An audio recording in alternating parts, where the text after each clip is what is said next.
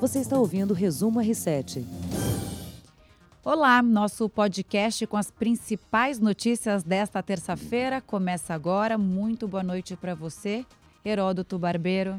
Olá, Camila eh, e povão friolento do R7. Salve, salve, frio Heródoto e povo do R7, como diz o Heródoto. um anúncio importante feito pelos Estados Unidos hoje. O país recuou e anunciou a exclusão de uma série de itens da lista de produtos chineses que teriam uma taxa adicional de 10% a partir já de setembro. As negociações entre China e Estados Unidos devem ocorrer em duas semanas.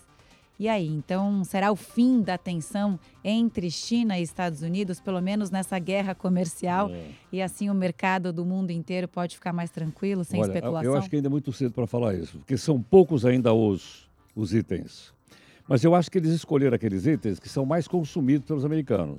Se ele põe 10% de imposto em cima, os americanos vão pagar também mais 10% lá na ponta. E aí vai ter inflação lá. Imagina o cara chegar numa drugstore, numa farmácia, diz assim, olha, eu quero uma escova de dentes. Aí, tudo bem, aqui é chinesa ou que é americana? Uh, eu quero uma chinesa, quanto custa? 3 dólares. Não, não, não, não, não, vou levar americana. Quanto custa? 10 dólares. E aí, qual que você vai comprar? Ah, mais barata sempre. Quero deixar o meu bolso saudável. Como você sempre. vê, o negócio aí tem duas, né? Tem, tem os tem dois, dois, lados. Aí, então, aqui no Brasil, depois de bater os R$ reais ontem, o dólar caiu e a Bolsa de Valores de São Paulo voltou a subir, o que é um bom sinal. E o Trump tinha dito né, que essas tarifas extras é, seriam uma retaliação aos chineses por não cumprirem a promessa de voltar a comprar produtos agrícolas dos americanos. Mas como está em negociação isso ainda? É, esse aquele vai para lá, vai para cá. Sabe aquele dois para lá, um para lá e dois para cá? Dá dois passos para volta, é, frente, tal, depois volta uma entendeu? quadra. É. Claro, é. o Trump está tá fazendo o que o país dele quer que ele faça. Eu acho que ele está certo. Do ponto de vista americano, está certo, lógico. Mas uh, porque eles, eles adoçaram muito a China ao longo dos anos. Abriram o mercado para a China. E agora, então, dizendo, opa, peraí, peraí, agora a coisa mudou. E os americanos estão apoiando, tanto que a popularidade do homem lá, do, do Trump, ainda é alta nos Estados Unidos. Vamos continuar com notícias internacionais. Protestos em Hong Kong estão ficando violentos, segundo dia, então, do aeroporto fechado, né? Voos cancelados, enfim. Está atrapalhando a população e também o fluxo de turistas que chega no país. Agora, tem uma coisa curiosa, eu acho que é o seguinte: está tendo assim, até quando o governo de Pequim, Beijing, vai ter paciência com eles. Porque eu acho que todo mundo está lembrado, você leva com certeza, de um episódio na Praça da Paz Celestial lá em Pequim. Em que um homem sozinho entrou na frente dos tanques. Você lembra disso ou não? Lembro. Lembra? Lembro. Foi bem pois documentado. Pois é, aquilo teve, teve, é o chamado massacre. Da, o pessoal foi preso, morreu e tal. Então, o pessoal diz, olha, a China é uma ditadura, hein? Precisa tomar cuidado se é que o, o governo chinês não vai mandar os tanques lá em cima de, de Hong Kong. Né? O que seria um desastre para a economia chinesa, um desastre. Porque ali na economia chinesa tem dois motores fortes. Um é Hong Kong e o outro é Xangai, ou Shanghai, como eles dizem lá. Então, a situação política está influenciando também a questão da China.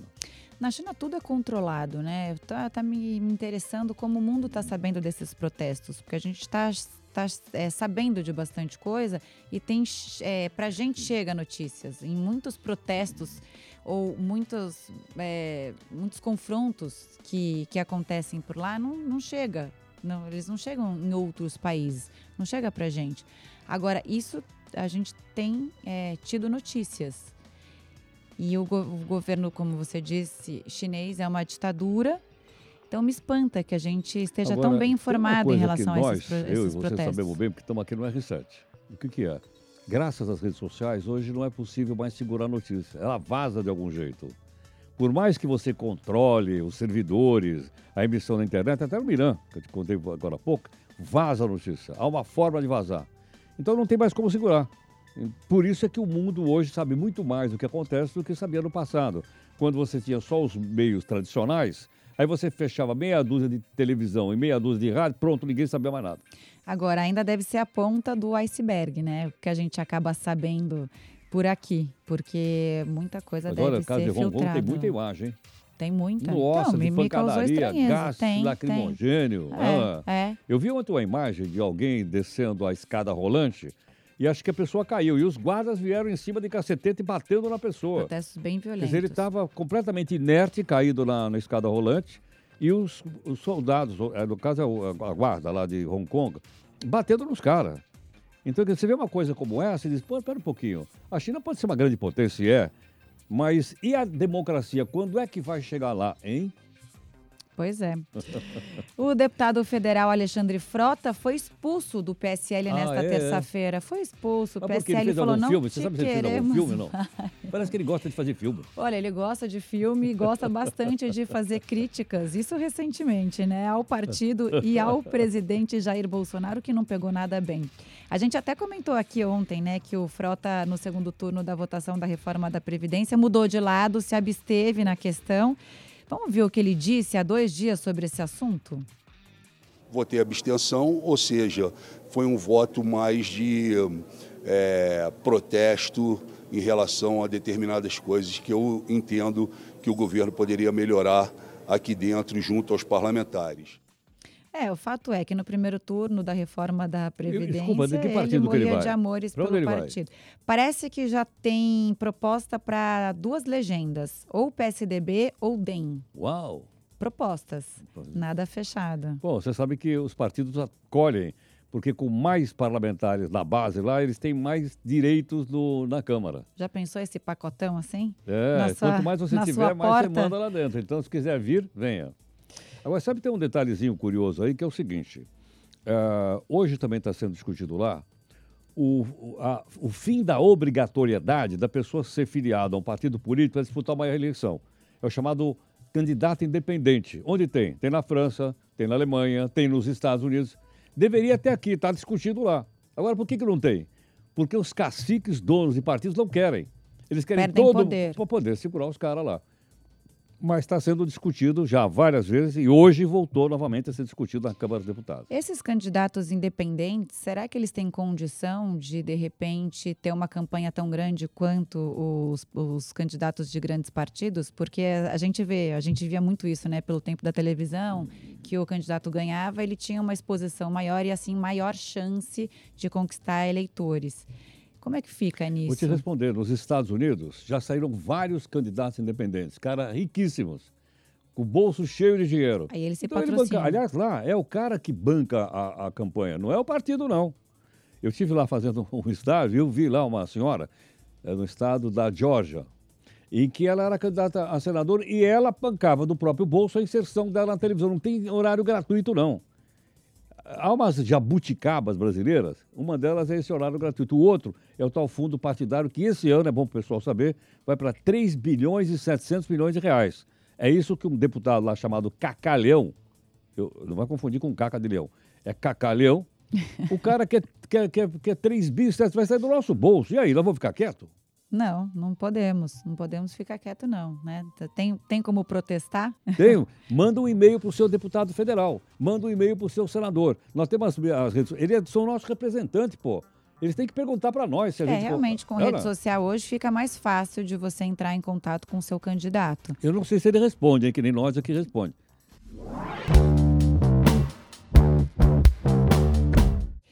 Bom, agora uma outra notícia, Alexandre Nardoni, a gente até falou dele aqui, né?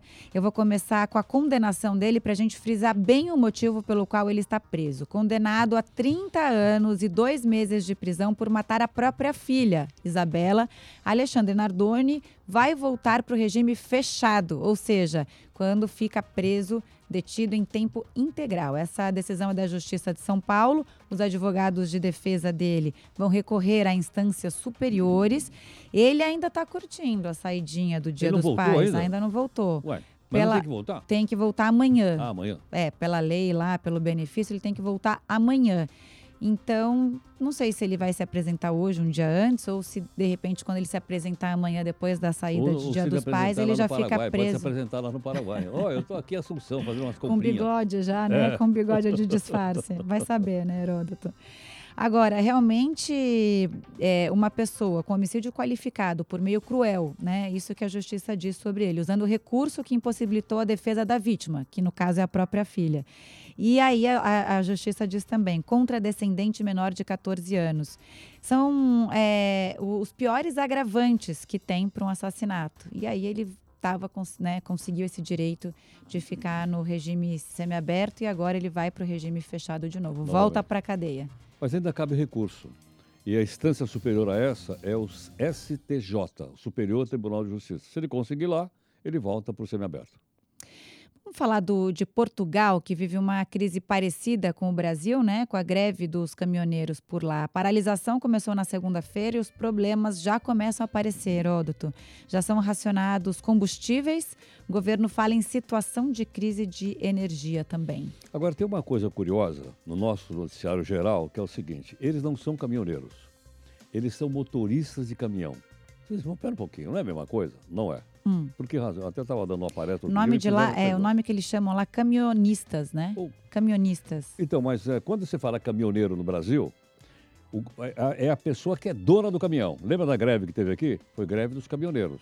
Então, o dono do caminhão parou o caminhão na estrada e deu um bafafá danado, derrubou a economia do país. Lá eles são contratados para dirigir. Exatamente. Lá eles são empregados de uma empresa de transporte. Então, é diferente você ser motorista de caminhão do que ser caminhoneiro. Quando o motorista para, se chama greve. Quando o caminhoneiro para, se chama lockout. Lockout. Eu expliquei isso várias vezes durante a, a, a paralisação então eles, aqui. então eles vivem a greve dos caminhoneiros. Exatamente. A gente viveu nós, o lockout. Nós vivemos aqui o lockout, entendeu não? Outra coisa que eu achei muito interessante é o seguinte, que eles têm, então, justamente por isso, déficit para preencher as vagas a caminhoneiros. Porque lá na Europa, alguns países oferecem o dobro do salário. é verdade. Parece que em Portugal, se não me engano, é quase 700 euros. 630 euros o, salário, salário de um 630, caminhoneiro. Deixa É. eu ver uma coisa. 630 é o salário mínimo. O salário mínimo para ser motorista de caminhão. É. Sabe quanto é a aposentadoria lá? Hum. 400 euros. Ah, O mínimo, né? 400. O salário tá. mínimo é 600 e pouco, 630. É muito pouco, hein? É muito pouco. Muito e em pouco. outros países, como a França e a Alemanha, eles ganham o dobro. Ah, certamente. Agora, o que tem acontecido nos últimos tempos?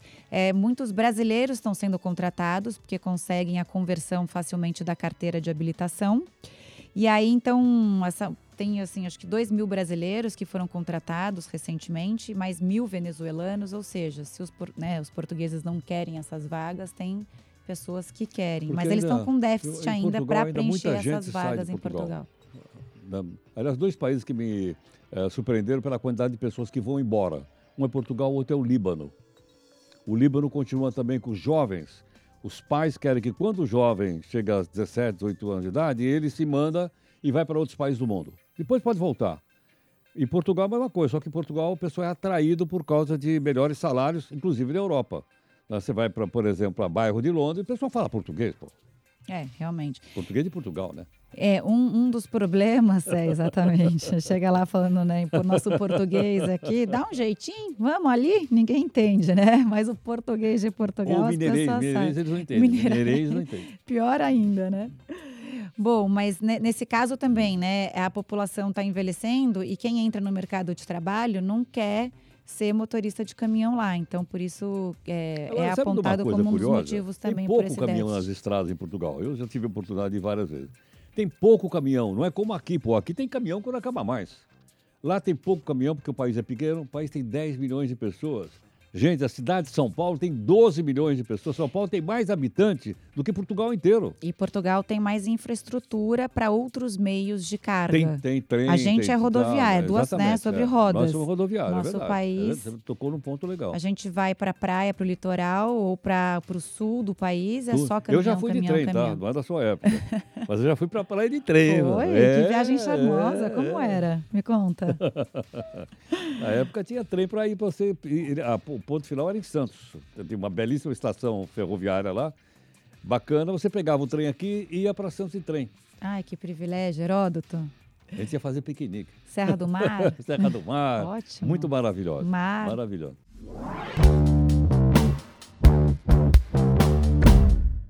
Sabe que dia é hoje? Hoje, hoje, eu não nem faço nem ideia, nem sei se eu que dia é hoje. 13 de agosto, dia do canhoto. Você é destro ou canhoto? Eu nem sei, deixa eu ver, deixa eu ver. Minha Escreve mãe mandou bater vestido. Ah, acho que eu sou do- de destro. Assim como 90% da população. E aí, essa data surgiu no Reino Unido e foi criada com o intuito de conscientizar as pessoas sobre os desafios que um canhoto enfrenta numa sociedade, como eu disse, onde 90% da população é destra. Se você pensar, quando a gente vai pegar uma xícara, né? Sempre a e, e alça na tá carteira desse escolar? lado. E na carteira escolar?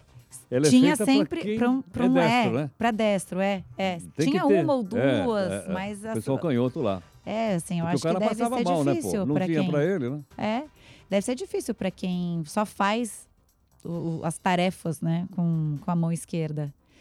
Bom, e aí tem alguns canhotos famosos.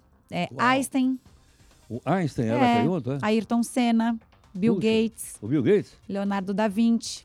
Puxa, eu devia, escri- ser, eu devia ser canhoto, é, então, pois pô. é, eu achei que Peraí, ia falar peraí, o você Leonardo, peraí, listar. o Leonardo queria dar um detalhe. Hum, O Leonardo era ambidestro. Ele Com escrevia duas. com as duas mãos simultaneamente. que Isso é um loucura, doido, né? né? É. Como é que você vai escrever com Gênio. as duas mãos ao É. mesmo tempo?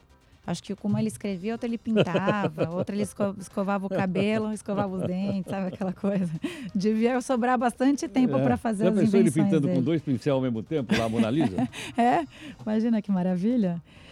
E o escritor brasileiro Machado de Assis e um cantor que eu sou fanzaça, Paul McCartney. Vamos quem, ouvir? quem, quem, quem? Paul McCartney.